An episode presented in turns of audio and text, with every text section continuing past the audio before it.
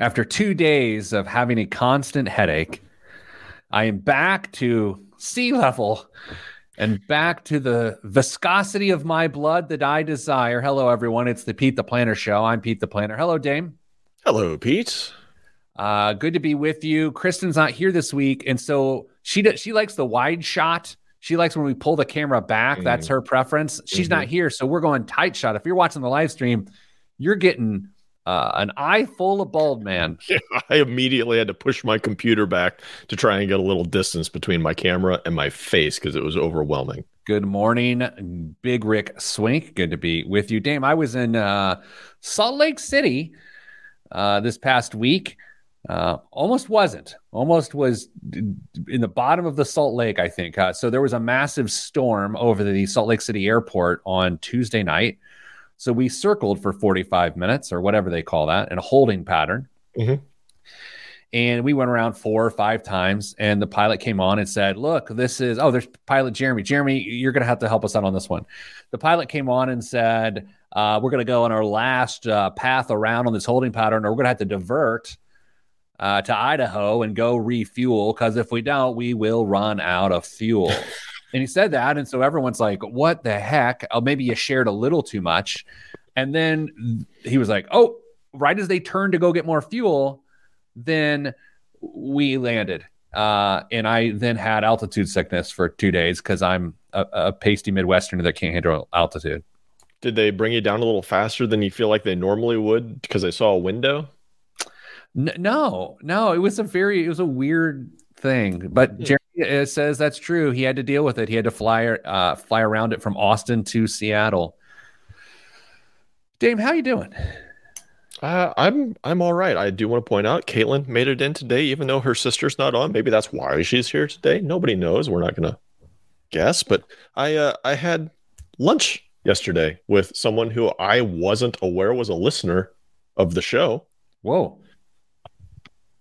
They brought me a gift. Wait, you got a gift from a listener of the show who you didn't know was a listener of the show. Yeah. And do you know how I know they listened fairly recently? How? Well, I can't see. Hold it up. Irish Spring Soap. Oh, uh, yeah. a, okay, can we do this? Can you pull it out of the box and then carve a little piece out like they do in the commercial? I know you have a knife on you. I don't today. What? I know. What? I know. The hold on. Can you I at least might... use your flashlight to shine the soap? I don't have one of those in my pocket either. What are you gonna do in a dark, stabby situation? I could I could use a little key that I had in no, my desk. You blew I it. I tried to like. Oh man, Jameson and I are on the same page. Uh, last week, Dame, you missed it. I broadcast from home from my courtyard, uh, which I think you picked up on. You were watching from vacation. Yeah, I just I wanted to make sure everything was under control. Big Rick Swink brings up an interesting point. Dame, are you wearing pants right now? Because those pockets are usually filled with illumination and stabs. I will not stand up to uh, confirm or deny. Do you feel like your Krav Maga is at like a heightened level without a weapon on you? It has to be. It has to be. It's like this is this is a phenomenal start to the show. I love it. Uh, Andy asked a little bit earlier. There was a massive bumblebee that tried to kill me at the end of last week's podcast slash live stream, and I did survive it, and it was very large. Um, thanks for asking, Andy. Was it a carpenter bee? A carpenter bee. My boss is a Jewish carpenter. Isn't that like the the Jesus bumper sticker? Yeah, right? exactly right. Yeah. Was Jesus a carpenter too, or just Joseph? Was Jesus doing woodwork? Do you know? I don't. I don't. Because that's the thing. I feel like uh, was Jesus Christ a carpenter? This is a very fair question. I think it's assumed that he uh, did some woodworking, but I, I I don't know if it's ever confirmed in any of the gospels. Man, like I wonder if he did like uh, farmers markets and did yeah, like wood made snowmen. Yeah. You know, like you know, yeah. Those uh, those uh, little tricks where there's like that little ball inside of the one the, yeah. the piece of single piece of wood. Yeah, you call them Christ puzzles. that was his name of his stand, where he'd like make the mm. no. Mm. Let's move along. Yeah.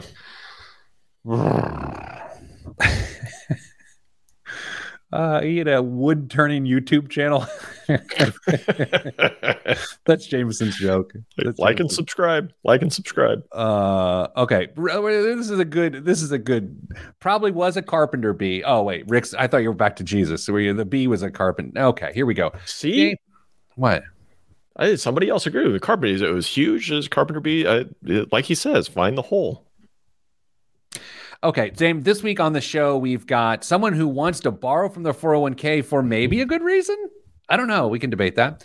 It's car related. Uh, number two, uh, we are going to talk about wh- what the, the intersection of, of a lifestyle that you can afford and that you want. Is that right? Yes. Is that what Yeah, we're talking about? the uh, the life you uh, can afford and the life you think you deserve. And so much more. All right, so let's start the show. I got some things.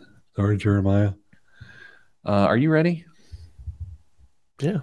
Uh, did, uh, oh, this is episode 499. Ah, yes. Uh, Jeremy asked if I had a Miguel before the show, and Dame, we had just talked about that. We did. I did not have a Miguel. I had two cups of uh, strong coffee, and I'm scared of the Miguels now. I don't know why. It's just Pete's natural excitement of getting to talk to me. Dame, you have a young boy that lives in your home, right? Occasionally, yeah. Yeah. Yeah. Has the prime sports drink phenomenon hit uh, northern Indiana? Yeah. Yeah. We've got prime powder that we can add to uh not not just the bot the pre pre-made bottled drinks, but we've got the powder that we can add to whatever vessel we want. my young doppelganger and all of his friends are obsessed with prime sports drink. I've never tasted it. I, I don't I mean, is it what's the benefit over like Gatorade? Is it just flavors? Do the same stuff? Well, I don't even know. It's, it's made partially with coconut water, kind of like body armor is. um, so that it's like it's super hydration. What's the uh I, I'm gonna really show my Yeah. country bumpkin here. Uh what's the difference between coconut water and coconut milk? Uh, coconut water is hydrating. It- it's like the the thinner Uh-huh. The water, Looks like water. and coconut milk is the thicker, uh, a lot of fat in it. Who, who knew coconuts have multiple fluids? Yeah, two sets of udders inside those coconuts. Yeah. Yeah. Let's move on. Yeah. Okay. In three, two, one. This week on the Pete the Planner Show, we answer your money questions. Here's how the show works. You email us ask Pete at PeteThePlanner.com. That's ask Pete at PeteThePlanner.com. And here's what will happen. Uh, we'll, we'll answer your question on the air. That's what we do occasionally is you will email us, we will read it aloud, and we will answer it. By we, I mean today, Damian Dunn, Vice President of Advice at Your Money Line. Hello, Dave. Good day, Pete. Kristen is on sabbatical, uh, like a one day sabbatical. One day sabbatical. Yeah. Well, at what point a sabbatical just be like, "Hey, I'm not going to work for a while"? Like, wh- why? Why are we calling things a sabbatical? That's a great question. How long does a break from work have to be to be a sabbatical? Was your vacation last week a sabbatical? No, it was a vacation. Okay. Uh, Dame, we did receive a question this week, and it says Dear Dunn Brothers and miscellaneous, important thing to note is that you and I have no relation that we know of. I just had somebody else ask me about that very thing recently as well. I am in desperate need of a car. I'm reading the email now. Mm. The problem? I have less than ideal credit. Okay, it's pretty bad. I haven't found a lender who can give me a loan of less than 12% yet. I'm thinking about taking a 401k loan because my coworker, anytime an email says because my coworker told me, it's usually a bad thing. Because my coworker told me I can just borrow from myself and then pay back myself instead of paying the bank or some other lender.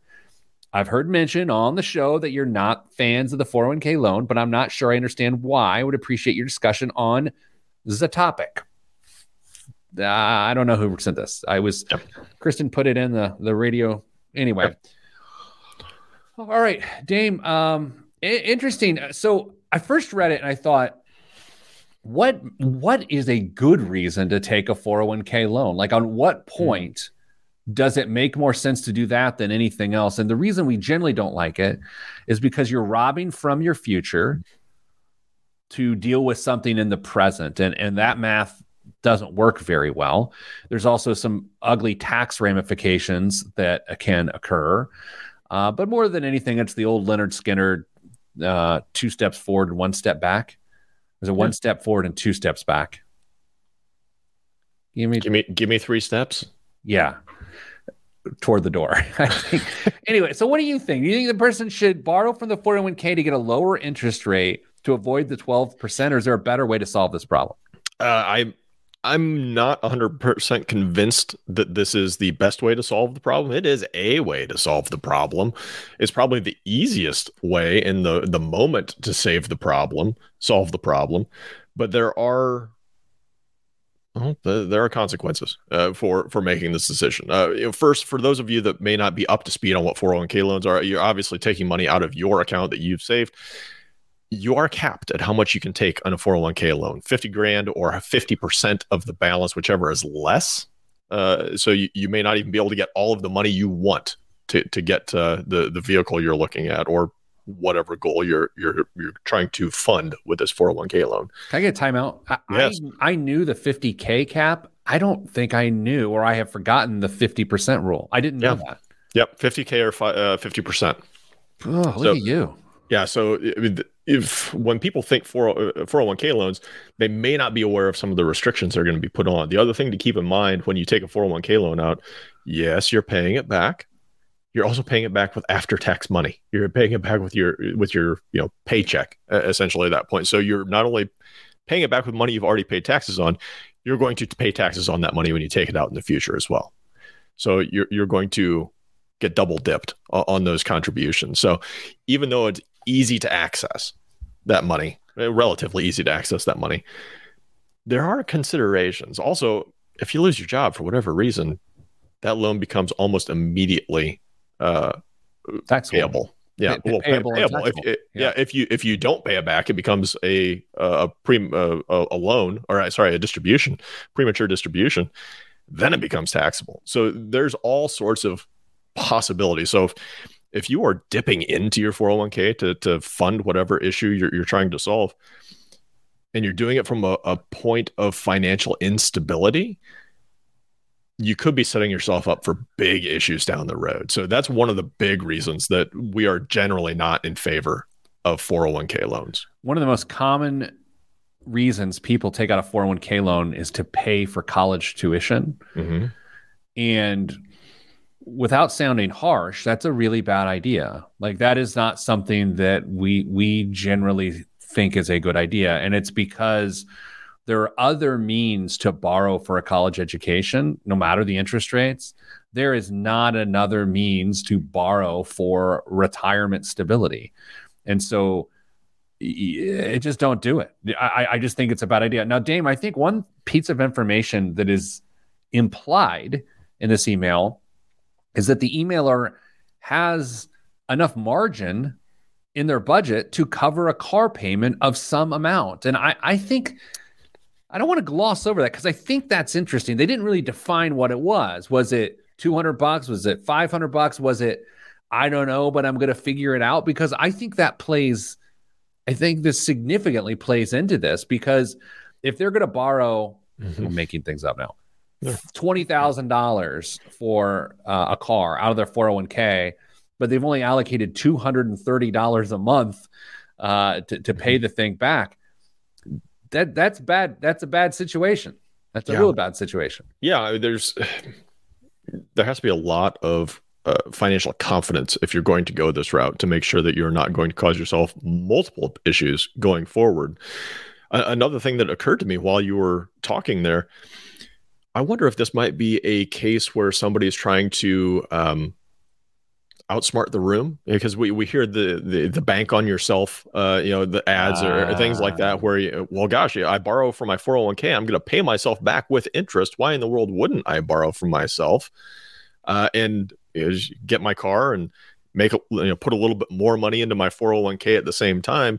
Doesn't that make sense? And you're right. You are paying yourself back with interest. I, I can't argue that. But in many plans, you're not allowed to make contributions to your 401k. Not that you may be even able to afford to make contributions to your 401k while you're repaying that loan. So this is a, it's a little bit more complex of a decision than I think most people give it uh, when they're they're making the decision to go that far. All right. So you and I have said our piece. What should this person do?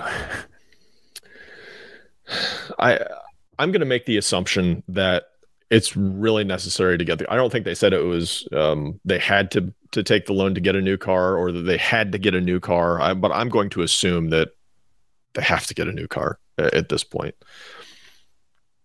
I would, uh, if this is the only route, take a very small loan and get the uh, least expensive, reliable transportation they can that that works. I, I would not go buy what you would normally buy uh, if if you had to or could if you were in a better financial spot.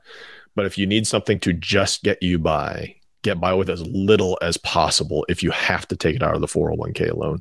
Otherwise, uh, I would go to work on your credit score. If you can manage to delay that purchase six, eight, 12 months, go to work on your credit score and put yourself in a better position. Continue to make that loan payment you would have otherwise paid uh, back to yourself, to yourself into a savings account, and have a little bit of a down payment uh, along with your your trade in of your car to get the, the the next vehicle.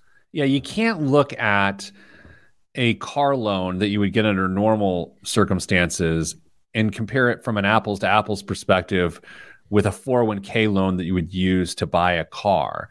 So, so I'm with you, dude. Eight, nine thousand dollar car, like a some if something that's yeah. going to get you there. It's not going to be pretty.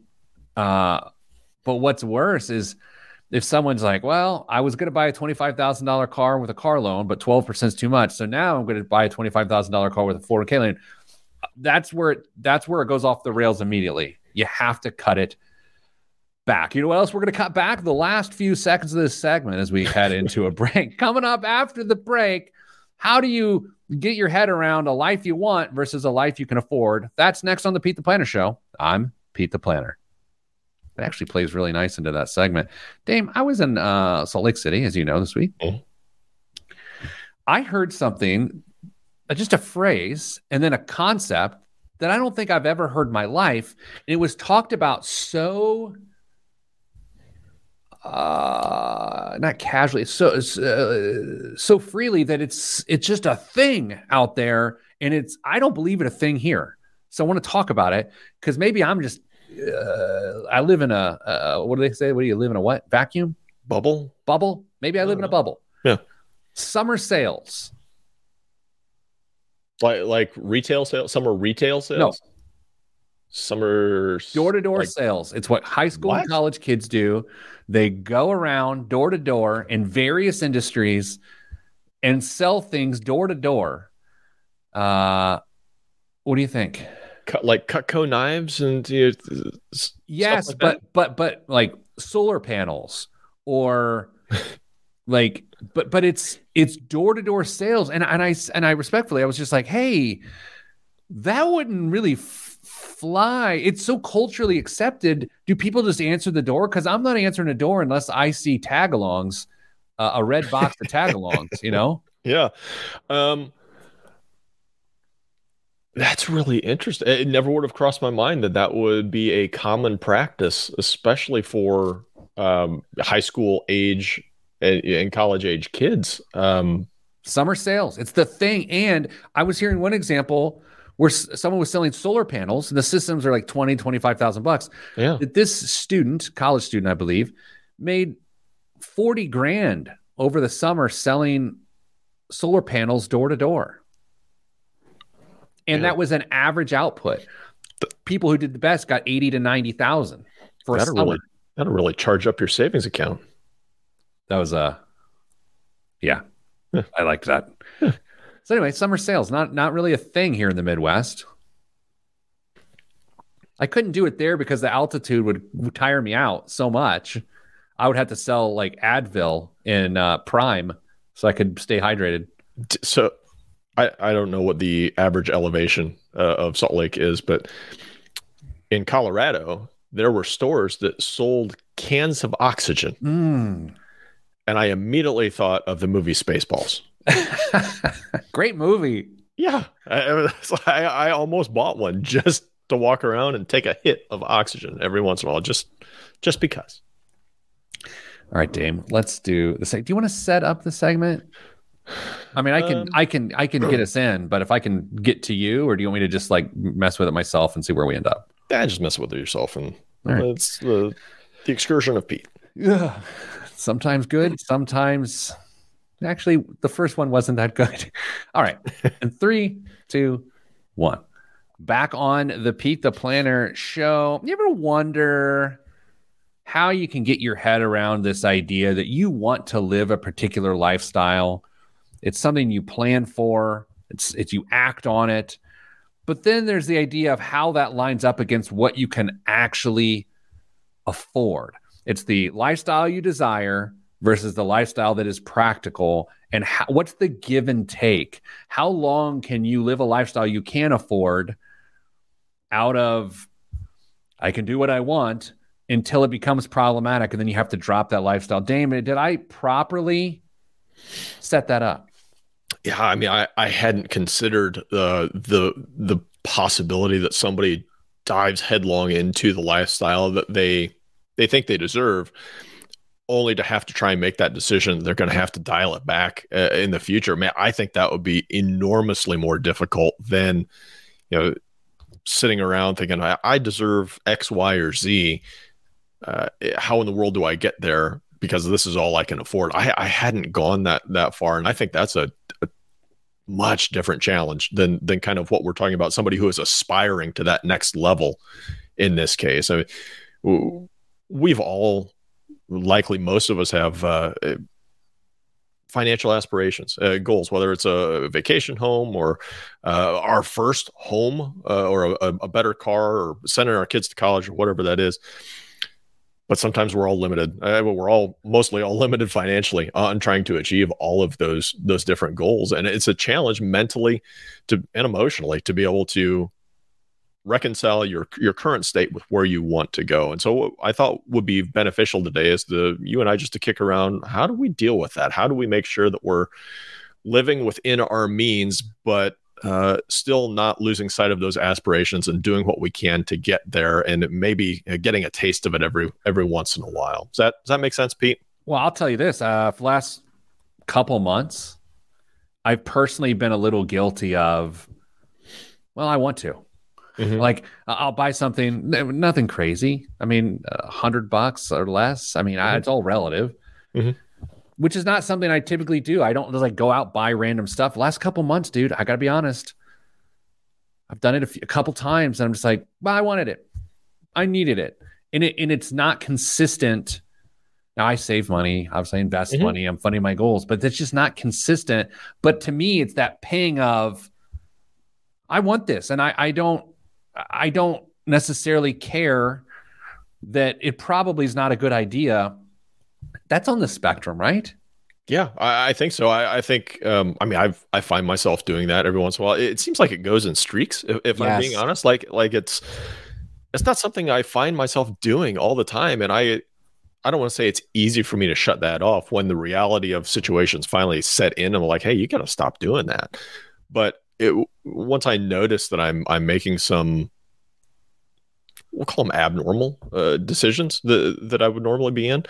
Um, I don't necessarily feel guilty about what I've done because I, am not harming my family's financial future for for any of that. But it's not necessarily a trend that I want to to to, to settle into because you know if it's if it's a random hundred dollar purchase today, uh, either maybe they become more frequent or that dollar figure starts to creep up, and then before you know it, we're talking about genuine lifestyle creep that that we we come back to every once in a while on, on the show. So it's it's a pattern to be aware of. I think the the one off stuff is is okay, assuming it's it's manageable and affordable for your lifestyle. But uh, like I said, if if we can get somebody to prioritize uh, what they want in the future and then examine are is their spending lining up with that? And basically are, are you currently obviously covering all the day-to-day living expenses and whatnot but whatever goals you've got outside of that are you able to fund your future goals whether it's setting money aside or maybe getting a um, comparable alternative? Uh, is, is, something that that's maybe a little less expensive like say if you wanted to uh, go spend a, a, week at the beach in in Florida or two weeks at the beach. Maybe maybe you only go spend a week, or maybe you go into uh, Michigan and spend a week on the Great Lakes, where it might be a little uh, more affordable. I, I, have no idea if it's more affordable to go to Michigan to spend a week on the beach there or not. I'm just saying it, but uh, yeah, I think there are options for you to try and make sure you're not setting yourself up to make it harder. How much do you think when you feel susceptible to random spend, like I feel like I have been the last couple months, including this week, just again, trying to be as honest as I can on the show. Sure. How much of it is stress related for you? Mm. How much of it is, you know, works maybe a little harder or mm-hmm. this isn't going well and I need to feel a sense of accomplishment? Uh, how, how, how for you is that? Yeah, I, I think it's uh, very frequently stress related uh, to you know you get that natural rush uh, when, when you know it's called retail therapy for a reason. Uh, it it quickly fades and that's usually when the the regret sets in but I, if i had to go back and analyze my uh, patterns it's it's mostly stress induced whether it's work whether it's family whether it's something that's completely out of my control or a decision i made it's it's usually stress induced yeah, interesting. Uh, I'm the same way. Um, I think sometimes when I feel like I'm working very hard and I feel like I'm stretched thin, and my time is a resource I don't feel like I have a good control over because I'm just burning it, it, mm-hmm. it with work mm-hmm. with hard work, not just sitting around watching TV. I feel like the other resource, money, the other economic resource, goes to reward the time that I spent. That's the best I can I can break down my own brain there, but that's how I feel. Here's a question: Do you think uh, when you start to fall into these these periods uh, of your life or these episodes, do you spend more on convenience or material stuff? Oh, that's a great question. material stuff, I think. Yeah. I mean, because again, I I bought I bought like a random shirt the other day. It was a nice shirt. I probably could have found a less expensive shirt. I don't need a shirt. I mean, I should always wear a shirt. If you have a body like this, yeah. you got to cover it. I understand. Yeah, I'm not mowing the grass shirtless for the neighbor ladies no. or fellas. No. Uh, no, but yeah, I I think we're not talking luxury, but we're we're talking material. But it for me, again, I mean, everyone's different. And and we're trying not to judge. We're just trying to be honest yeah. with ourselves. I don't think and you feel free to call me out. I don't think i make purchases to outwardly show something to someone else as look what i have. It's my own personal enjoyment. Feel free to call uh no way on that if you like. I don't think so. I, I, from what I know of you and and how you live your life outside of work, that doesn't seem like something that I would have assumed in one shape, one way, shape, or another. So I, I believe that. Um, I, it doesn't surprise me that it's material stuff because I think that's probably what it is for me too. And as we know, we are related, so that that makes sense. Uh, I, yeah, I, convenience seems like it would almost make more sense though if if you know if we're stressed and we're trying to figure out you know let's just have somebody else take care of x y or z or you know i'm not not making dinner tonight or, or whatever it is but i think it's usually material stuff. I don't know it's something tangible that that uh, maybe helps with the the stress. I don't know. That's interesting. Yeah mrs planner and i went out to dinner on monday night which is something we would never typically do. We went out a couple weeks ago one because it's the summer and we can because the kids are home or whatever but i've been traveling so much and we went to a decent restaurant where we spent probably a little bit more than we would spend on a Monday night dinner and mm-hmm. and it wasn't convenience mm-hmm. but it really was that stress relief of like I feel like I've been burning the candle mm-hmm. from both ends and since I've been using time I'm going to spend money to feel better about this time. I don't know, Dame. That's where I'm at with this. Let's spend some time right now paying for the show. Now we have commercials coming up. Uh, and then here's what we'll do after the break. Maybe we'll explore this more. Maybe we'll talk about one of our other glorious topics of the day. Who knows? We'll talk about it during the commercials. I'm Pete the Planner. Come back and find out soon. Uh, are we going to keep going on that? I mean, I could keep going on that, but I don't know. We just like it's spinning in circles. Interesting. Know. It's interesting to me, I think. I would be great if Kristen was here because it turned into a therapy session and she'd be able to tell us exactly why we're doing what we're doing, but she's not. So if somebody in the comments wants to throw a suggestion in there, please by all means, uh, Yeah. for the next segment, happy to happy to take suggestions. Do you want to do the financial advisor thing? I, I mean, I, I that's one of those that I think you and I could tackle together. We can. I wonder if Kristen, what Kristen's perspective adds. I mean, again, what her perspective adds to it versus because she's been a financial problem solver, but she has not specifically been a financial advisor. So I wonder if that she- outside approach. I'm pretty sure she has. Is she? hmm For not a very long period of time, but I'm pretty Yeah. sure she has. Okay. I'll look at you. I don't know. That's all right. I- Like I said, wasn't a long time. I know. It's, Eh, let's save that one for her. Let's save that one for Okay. her. Um, so now we're back to square one. hmm, hmm, hmm. All right, let's just do let's do some expanded news. I, I've got this. I got an economics thing. All right, so we can do a little bull market. We can do a little uh, this engagement ring thing I have. Okay. All right, you good with that? Yeah. All right, we're gonna flex some muscles here. Make it work. yeah, that's what I do. All right, ready in three, two, one. Back on the Pete the Planner show. Dame, I was reading an article this week, and it noted that the engagement ring industry is reeling because people in 2020 weren't out forming relationships, which would then later later lead to getting engaged. So some of the volatility to this is due to the pandemic, we believe. Mhm. Weddings were also canceled in droves during the lockdowns. They did bounce back in late 2021 and throughout 2022. But wedding related activity does appear to show some early signs uh, of life here in 2023. Yet the jewelry industry is reeling because one of the primary reasons people buy jewelry is to symbolize the beginning of a relationship, and those things weren't happening. Did you did you take into account that new relationships were not a new? And by the way, you don't really buy jewelry for divorces. No, So, uh, what do you think? Is this shocking? I- I I hadn't really realized it until you started reading this piece, but or talking through this piece. But I think I'm in that period of life where I don't go to weddings right now. I Oh, you, it's you, great. you- It's you- great. you, you do when you're you know young and getting married and all your friends are doing the same thing and then you kind of hit that lull and then eventually you get to a point where all your friends kids are getting married i just realized that i'm in that that sweet spot where i don't have to go to 12 weddings a, a year Here's the other elements of this. Uh, recent consumer confidence uh, has fallen. There's been lower tax refunds. Economic concerns triggered by the regional bank failures and continued inflation led to a weakening trend in jewelry sales.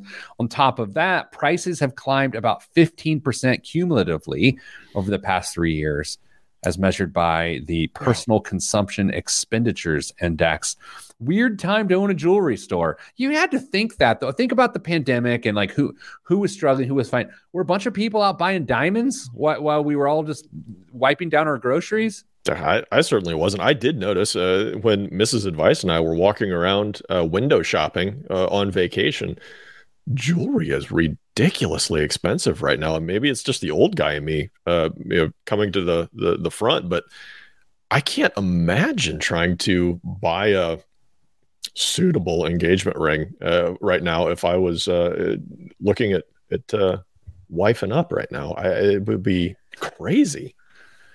The soccer game last weekend, and our goalkeeper played so well. I told him that he was going to be the best man at my next wedding, and uh, my wife didn't think that was funny. Uh, Dame, I, I don't know if you also saw this week that we have found our way into a bull market. That's right. For those that don't know, uh, a bull market is when the market goes on a, a good run. The bear market Mhm. is when the mar- uh, market pulls back in a bad way. Uh, Dame, the, the market is running rampant. The S&P 500 so far this year is up 12.55% as of June 9th around 10:30 a.m. You and I aren't exactly shocked by this. This is in line with some of the predictions we've made about the market this year. But I guess I didn't expect come June that we'd be in a bull market. if you go all the way back to the low in October, it's up 20% from its low. So it, it, that's obviously a greater period of time, but it's uh, it feels like it's been a quiet uh, recovery for for the most part into that bull market. And I, I, think it just goes to illustrate that you can anticipate uh, turns in the market every once in a while. Every once in a while, you're completely wrong. But if you're not in the market, you're not going to participate in the market, participate in these returns. And if you're sitting on the sidelines because you got freaked out when things were were going down, again, uh, sometimes that's very understandable.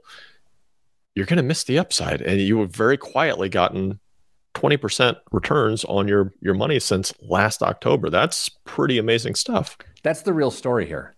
Like th- this is not about hey the market's doing great. This story is about people flipping out in October, looking for alternative ways to to find y- yield or growth, even if it was because oh CDs are paying five percent, and now they are they they have locked in a loss. If you have made portfolio moves in what looks like the 11th of October may have been the low point. The 12th of October was the low point, and your advisor said, "Hey, let's move into some fixed stuff," and, and you and you went for it. You have missed out on a 20% return, which is a big return.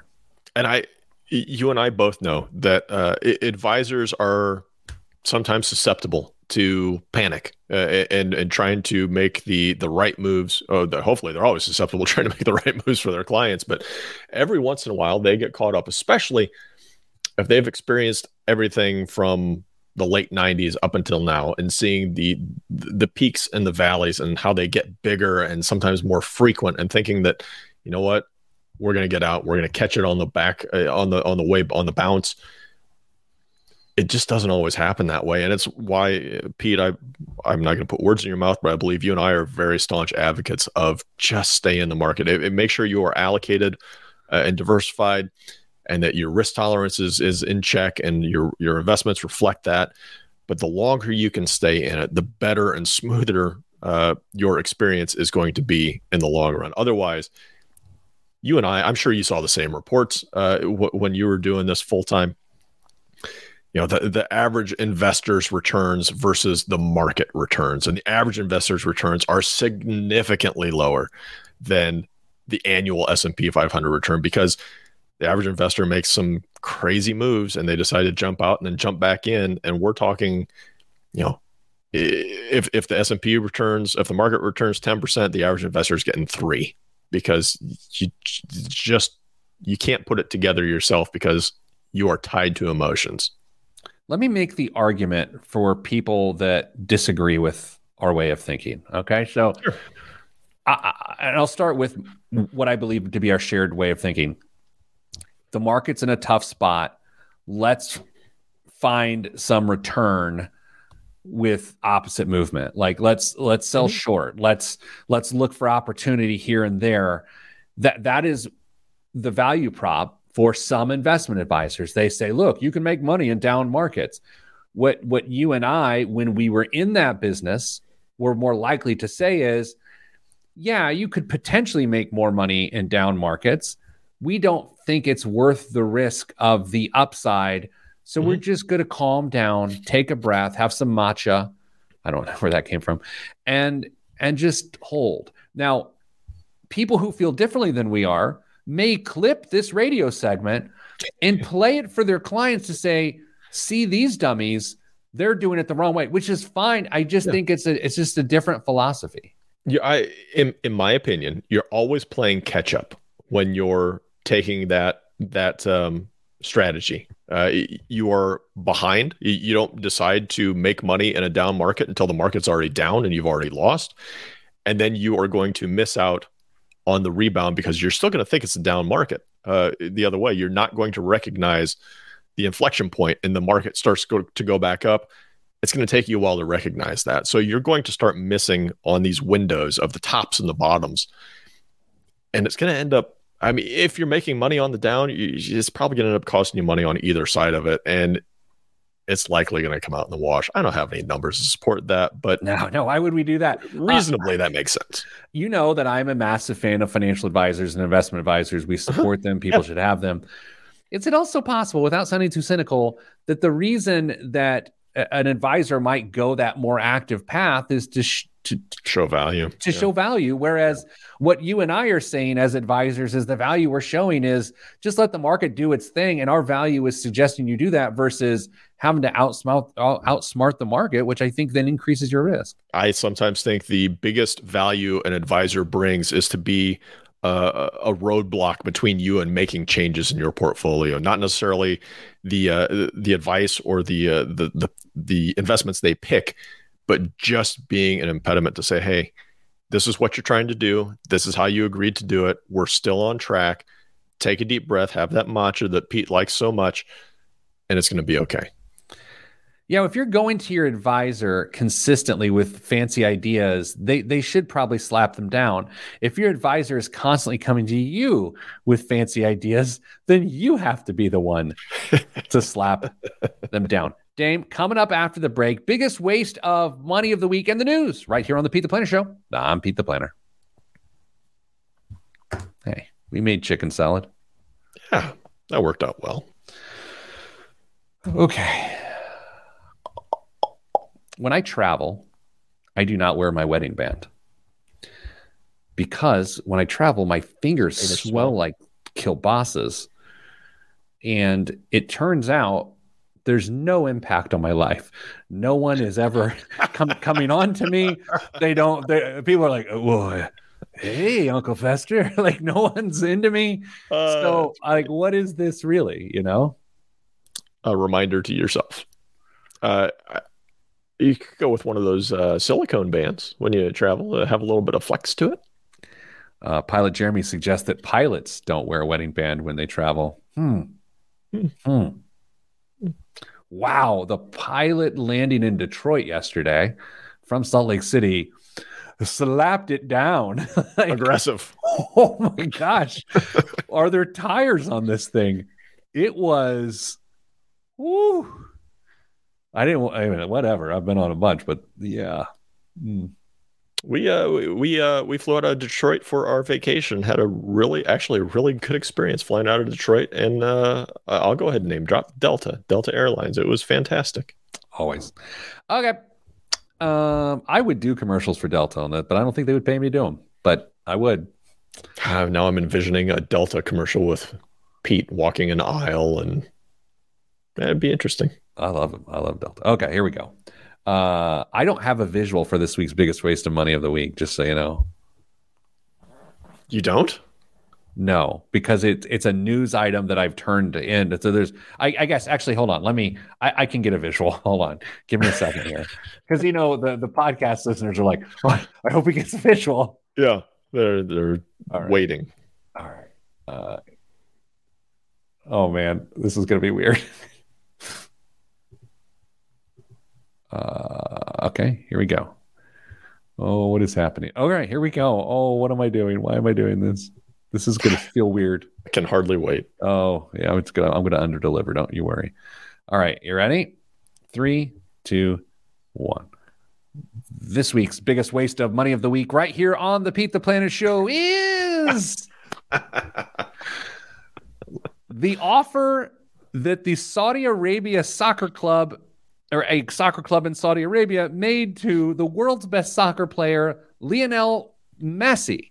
As many of you learned this week, there's a soccer player named Messi. And as some of you also learned, he is going to begin to play for Inter Miami, uh, the Miami MLS franchise, which is a coup in the soccer world. It is a big, big deal. Dame is not a soccer guy. I am a soccer guy. So I'm actually anxious to see what he thinks of this. But here's why this is the biggest waste of money of the week. Dame, the final offer that a club in Saudi Arabia made to Lionel Messi before he chose MLS, Major League Soccer in the United States, over the club in Saudi Arabia was a three. What? I, thought they were waiting for me to guess. Go okay, well, a three-year deal. How much was the three-year deal worth? You from guess. from Saudi Arabia? Yeah. I, I know I know the top tier soccer players are fan. Uh, I was going to say ridiculously. Then I was going to say fantastically. They're really well paid. Uh, I so I'm going to go with three years, uh, two hundred million dollars. Okay, well, some for some context, uh, Ronaldo recently signed a, I believe, a two-year, two hundred million dollar per year contract. Oh, so I think he's getting four hundred million. They offered Lionel Messi three years, one point six billion dollars. What? Yeah. And he said Wow. no. Good for him. That's a lot of money, isn't it? I, in my neck of the woods, it is. I could Northern Indiana? it. Yeah. Yeah. Dame, what's in the news this week? Sorry, I'm I'm still It's stunned. Still a little. I mean, I, I have to admit, uh, when I saw that he was going to play for Miami, I did go online and see if he, he was going to play in any uh, close v- areas to where I'm at to to try and go. And then I saw that tickets went from like twelve bucks to four hundred bucks for for most of the, the games that he's coming to. My son never played an official game of soccer in his life, knows who Messi is, and asked for a jersey. He has a wonderful left foot, not your son. I don't know about your son's left foot. I've never really know. looked at it. Yeah. Uh, what's in the news, Dame?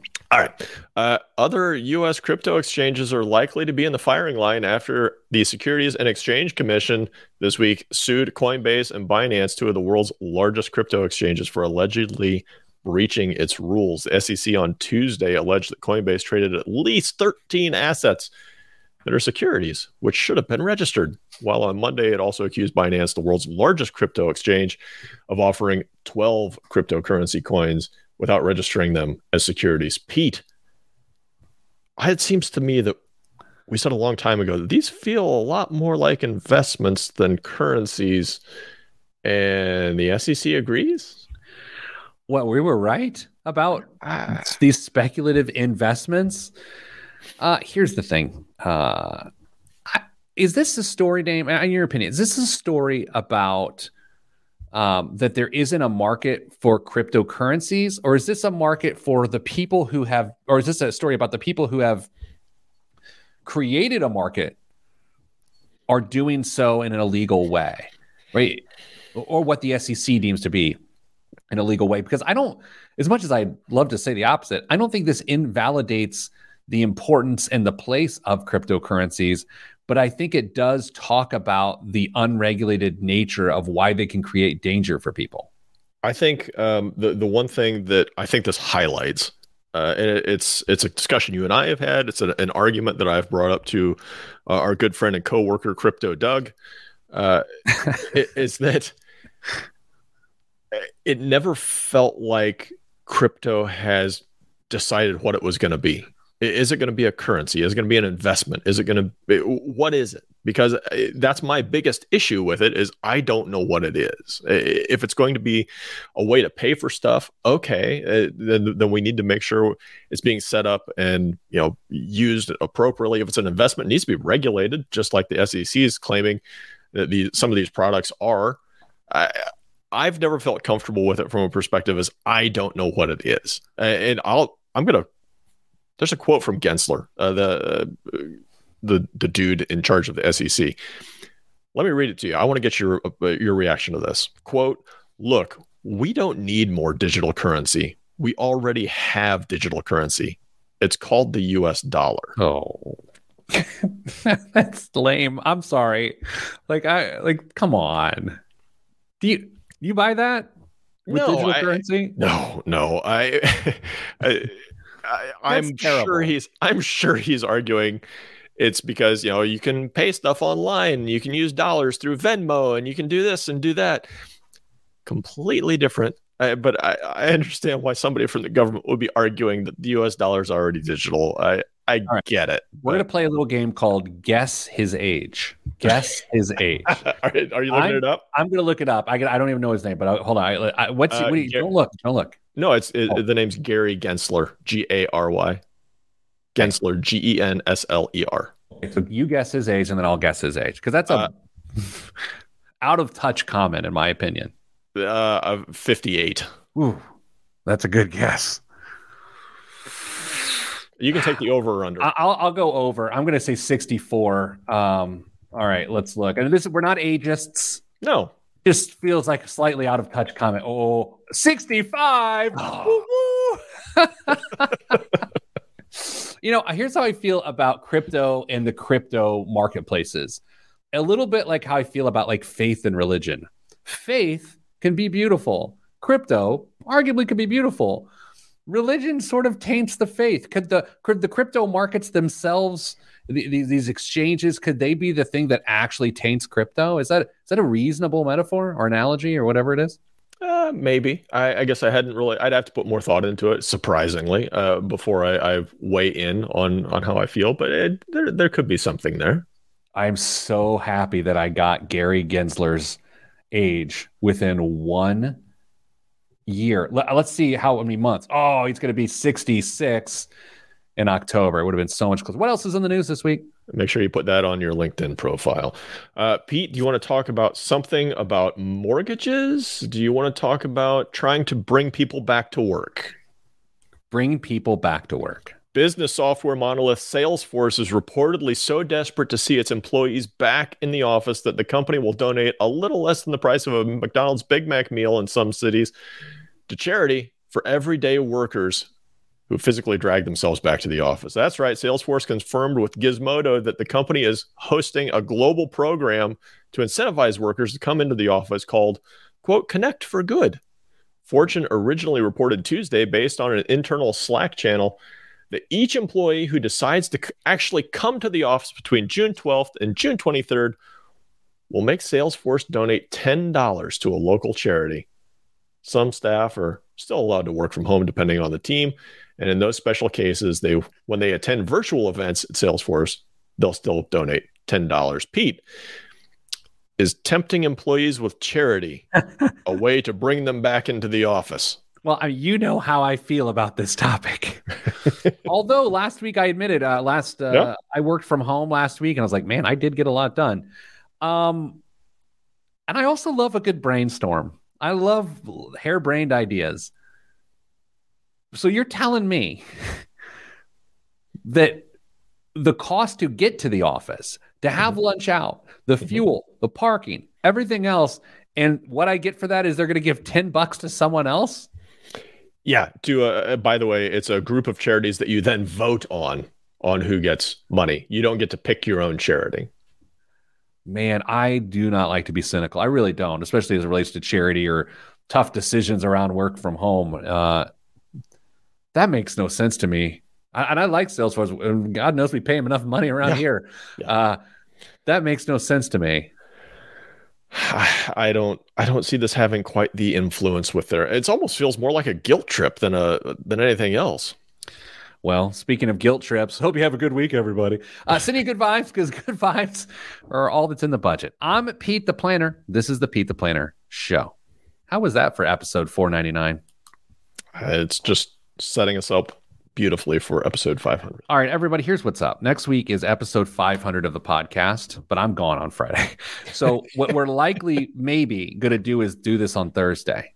Do we want to we want to all collectively get in on this right now and figure out how we're when we can do it? Uh yeah, I can uh, uh let's do this. All right, everyone pull up their calendars. All listeners, pull up your calendars. Thursday the 15th. That's what we're talking about, right? Yeah, can you pull up Kristen's calendar yep, too? I got it too. Can you do? Can you do noon? Yes. Yes, I can. Can Chris? Okay. Yes, she can. All right. Can you be so kind to send a calendar invite? Sure. Uh, it won't.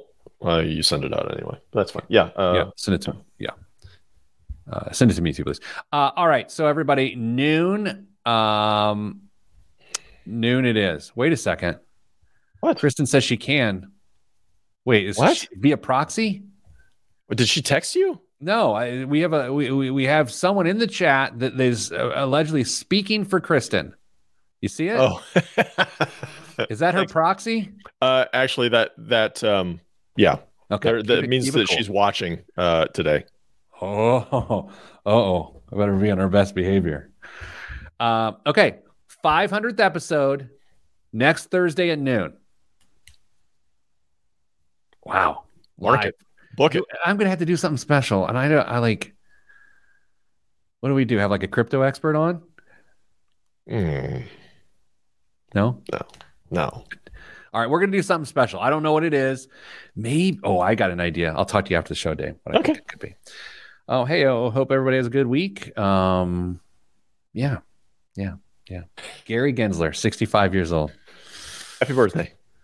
Uh, all right, everybody, stay getting money.